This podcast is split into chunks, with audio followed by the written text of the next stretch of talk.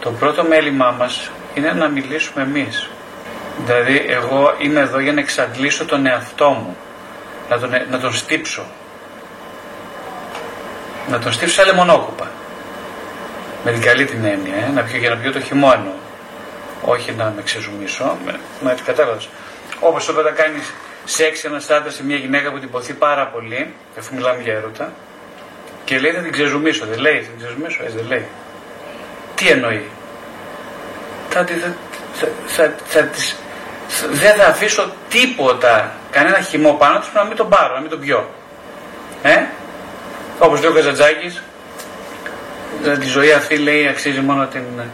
Α, ο θάνατος να βρει μόνο ξερά κόκαλα να πάρει, τίποτα άλλο. Λέει να βρει μόνο ένα μάτσο ξερά κόκαλα. Τίποτα άλλο να μην βρει να πάρει ο θάνατος. Είναι κουβέντα του Καζατζάκη, δεν θυμάμαι σε ποιο βιβλίο το γράφει. Να βρω ένα μάτσο ξερά κόκαλα. Δηλαδή, να στύψω τη ζωή. Να στύψουμε τον εαυτό μας. Να τον στύψουμε. Τώρα τι σημαίνει αυτό να στύψει κανείς τον εαυτό του, ε; Θα πει να φέρεται και απερίσκεπτα και εκφραστικά και να είναι σε επαφή με το εδώ και τώρα, όχι μόνο της διαδικασίας, αλλά και του εαυτού του στο εδώ και τώρα. Δεν, δεν σημαίνει να μετράει τα λόγια του. Αυτό δεν σημαίνει να χτυπάει τον άλλον. Δηλαδή, εγώ μπορεί να μην με, αυτή τη στιγμή να μέτραω τα λόγια μου, αλλά δεν χτυπάω κανένα, προσέχω έτσι. Αλλά δεν μετράω τα λόγια μου. Δεν ζυγίζω, δεν πονηρεύομαι. Δεν ζυγίζω τις ενεργέ μου. Λέω, εγώ θα πω αυτό που να πω. Δεν ξέρω εγώ τι θα πω σήμερα. Κανεί δεν ξέρει τι θα πει. Να μην ξέρω τι θα πω και να μιλάω κατάσχετα. Αυτό σημαίνει επίσης. Να μην ξέρω τι θα πω. Ποιος να προετοιμαστεί για ποιο λόγο. Τι με κοροϊδεύεις τώρα. Δεν υπάρχει προετοιμασία για τη ζωή. Σε τίποτα σημαντικό δεν πρέπει να προετοιμαστεί κανείς. Ούτε για τον έρωτα, ούτε για το θάνατο. Για το θάνατο λίγο περισσότερο. Για τον έρωτα καθόλου. Τι να προετοιμαστείς; Τι να προετοιμαστείς; Αφού, αφού αυτός που ερωτεύεται ποτέ δεν είσαι εσύ.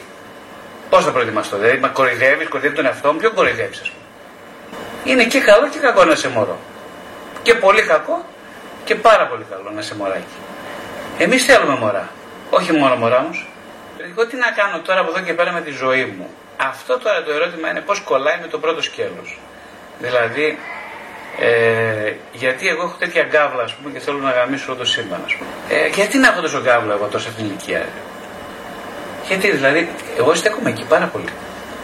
Εντάξει, όλα αυτά τα ρομαντικά περιέργεια και όλα αυτά, αλλά εδώ υπάρχει κάτι πολύ πιο ζωτικό, ζωτικής σημασίας. Ο έρωτας είναι ζήτημα ζωής και θανάτου. Δεν, πρόκειται, δεν είναι ζήτημα ρομαντικό.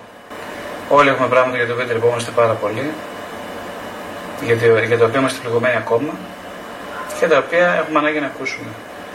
Γιατί, το καταλαβαίνεις το γιατί, γιατί ο καθένας θέλει να πιέσει το χέρι του άλλου. Και μέσα από τη δύναμη, από την αίσθηση μιας πολύ μεγάλης δύναμης, κανείς δεν πιάνει το χέρι του άλλου. Όλοι θέλουν, όλοι, όλοι, όλοι έχουν ανάγκη να, τους, να, να, τους, να, να μας πιάσουν το χέρι από μια θέση αδυναμίας. Ε, δεν, δεν έχεις τον, ε, το δυνατό το φοβάσαι τον αδύναμο, αισθάνεσαι κοντά στον αδύναμο, δεν είναι. Όλοι είμαστε αδύναμοι, οπότε αν παρουσιάσεις ένα δυνατό εαυτό, ε, λίγοι θα ταυτιστούν απόλυτα μαζί σου. Ε, είσαι ερωτική γιατί μου αρέσει το αδιέξοδό σου. Και αυτό ακριβώς για μένα είναι το ζήτημα του έρωτα. Ε, Ποιος είναι αυτός που ερωτεύεται, ποιος είναι αυτός που, ε, πώς το λένε, που πληγώνεται από τον έρωτα. Είπατε ότι είναι ένα παιδί που θέλει πάρα πολύ στοργή, χάδι, ε, επιδοκιμασία και άγγιγμα. Και μάλλον απαντάτε και για το νόημα της ζωής. Για πολλούς ανθρώπους, για εσάς, για μένα, έχει να κάνει με αυτό που μπορεί να μοιράζεται κανείς ε, physically, φυσικά, σωματικά, ψυχικά, πνευματικά, μέσα στο μια σχέση, μέσα σε μια σχέση με τον άλλον. Ε, το αδιεκπαιρέω, το πάντα παίρνει τη μορφή του έντονου έρωτα. Το αδιεκπαιρέω, το αίτημα μιας άλλης εποχής μεταμφιέζεται πάντοτε σε ένα σφοδρό έρωτα, σε μια σφοδρή ερωτική διάθεση. Ε. Σε μια σφοδρή ερωτική διάθεση. Και, αλλά και πόσο ερωτικό είναι αυτό το πράγμα που λέτε, δηλαδή ποιον ερωτεύομαι εγώ, ερωτεύομαι αυτόν που τον τραυματισμένο. Ο έρωτας δεν είναι μια μορφή συγκίνησης πολύ έντονης. Που σε συνεπέρνει ολόκληρο. Χρησιμοποιώ τη λέξη και ήδη που χρησιμοποιώ τη λέξη με συνεπέρνει ολόκληρο σημαίνει ότι ακριβώς το τραύμα μου είναι η τιμητότητα. Είναι, είναι ότι είμαι πολύ μερικός χωρίς τον έρωτα. Είμαι πολύ, είμαι πολύ μικρός. πολύ μερικός. Ε, είμαι διασπασμένος από την παιδική μου ηλικία. Έχω αποχωριστεί από το παιδί μέσα μου. Και γι' αυτό είμαι δυστυχής. Ποιο είναι το νόημα της ζωής; Επομένως, να συνδεθώ με αυτό το παιδί. Με ποιον τρόπο, πάει από την αρχή, με τον έρωτα. Αλλά είναι πολύ σημαντικό για μας όταν ερωτευόμαστε, γι' αυτό είναι το έρωτας λένε ότι είναι το, το, είναι το αντίθετο της αυτεπίγνωσης. Ο έρωτας και η αυτεπίγνωση είναι εχθροί. Δεν μπορούν να συμβαδίσουν.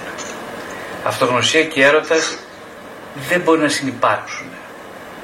Με την έννοια αυτή ότι ο, μέσα τον έρωτα στην πραγματικότητα σε, σε κοινή μια συνείδητη δύναμη. Δεν, δεν σε κινεί κάποιος γνωστικός, γνωσιακός εαυτός. Ποτέ. Θέλω να συναντηθούμε. Ποιος θέλει να συναντηθεί; Αυτός που έχει την έλλειψη. Με ποιον θέλει να συναντηθεί; Με αυτόν που έχει την έλλειψη. Και οι δύο ελλείψεις τι θα κάνουν. Από μια μερικότητα θα φτιάξουν, θα προσποιηθούν μια ολότητα. Γιατί αυτός είναι ο έρωτας. Αυτός είναι ο έρωτας. Οπότε είναι εχθρός της, της αυτογνωσίας σου έρωτας. Όχι, είναι εχθρός όταν παραμείνει στο επίπεδο της, της σωματικότητας και μόνο. Ναι. Δηλαδή εγώ θέλω πούμε, να επιδείξω την τάδε, να θέλω να κάνω σχέσεις, με, με γουστάρει τέτοια πολύ, με γουστάρει ο άλλος πολύ. Ωραία, και παρακάτω. Το, θέλω να κάνω γέφυρα τον έρωτα για κάτι άλλο. Γιατί αν δεν θέλω, τότε ναι, είναι εχθρός είναι εχθρός. Βεβαίως και είναι εχθρός ο έρωτα. Είναι το πιο ωραίο πράγμα στον κόσμο και είναι εχθρός. Είναι, είναι μόνο θέλω να αντικαταστήσω την απόγνωσή μου μπροστά στο θάνατο μόνο μέσα από την ερωτική πράξη. Είναι εχθρός. Θέλω να σβήσω την απόγνωσή μου για να, για να είμαι ασυνείδητος. Είναι εχθρός. Το νόημα της ζωής είναι να είμαι ασυνείδητος ή να είμαι συνειδητός μέχρι την τελευταία στιγμή. Τι σημαίνει συνειδητότητα; Συνειδητότητα είναι να είμαι ευτυχής σε ένα γάμο; Μονό. Είναι να έχω οικογένεια όπως λένε σήμερα, λέτε σήμερα εσείς; Μονό. Να έχω μια πολύ ζεστή σχέση; Μονό. Είναι δυνατόν να ζήσει 16 χρόνια κανείς χωρίς έρωτα; Και εγώ να σας πω, αγγελούσα όταν το κάνετε την ερώτηση, γιατί σκεφτόμουν, καλά είναι ανόητοι άνθρωποι. Δεν ξέρουν ότι ένας μπορεί να ζήσει χωρίς έρωτα για μια ολόκληρη ζωή. 16 χρόνια. Σιγά τα αυγά. Ποιος δεν έχει ζήσει 16 χρόνια χωρίς έρωτα; Αυτή είναι η ερώτηση για μένα. Ε, η φυσική παρουσία ενός ανθρώπου στον ίδιο χώρο ε, είναι πολύ σοβαρό εχέγγυο μιας ψυχικής ισορροπίας. Η μοναξιά έχει πάρα πολλές διαβαθμίσεις, πολλά επίπεδα και μιλάμε σήμερα για διάφορα επίπεδα μοναξιάς μέσω του έρωτα. Όταν μιλάμε για τον έρωτα, έχω την εντύπωση δεν μπορούμε να μιλήσουμε για τίποτα άλλο παρά για τη μοναξιά και το θάνατο. Την ώρα που μιλάμε για τον έρωτα, λοιπόν, είναι να δούμε για ποιο θέμα μιλάμε. Ποτέ μιλώντας κανείς για τον έρωτα, δεν μιλάει ποτέ για τον έρωτα. Ποτέ. Ο έρωτας πάντα είναι γέφυρα. Ποτέ δεν είναι στόχος. Πάντα είναι γέφυρα για κάτι άλλο.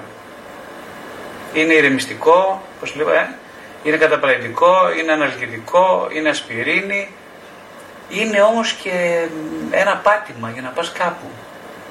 Το ερώτημα είναι, είναι το πού θέλω να πάω εγώ σήμερα. Εγώ σήμερα ταξιδεύω. Μου δίνουν ένα εισιτήριο, ένα εισιτήριο για ελεύθερο, όπως λένε, ελεύθερο εισιτήριο. Σωστά, δηλαδή όπου θέλεις πας. Εγώ πληρώνω το εισιτήριο. Σου λέει. Πού θέλεις να πας. Και αυτό ακριβώς το ερώτημα τώρα καλό, ο καθένας καλείται να απαντήσει σήμερα, τώρα έχεις εισιτήριο ελευθέρας. Ε, το παιδί μας συγκινεί. Δεν υπάρχει κάτι άλλο που να μας συγκινεί όλους. Το παιδί. Ε, δώστε μια ευκαιρία στο παιδί να παίξει ελεύθερα, ας πούμε. Πώς θα γίνει αλλιώ.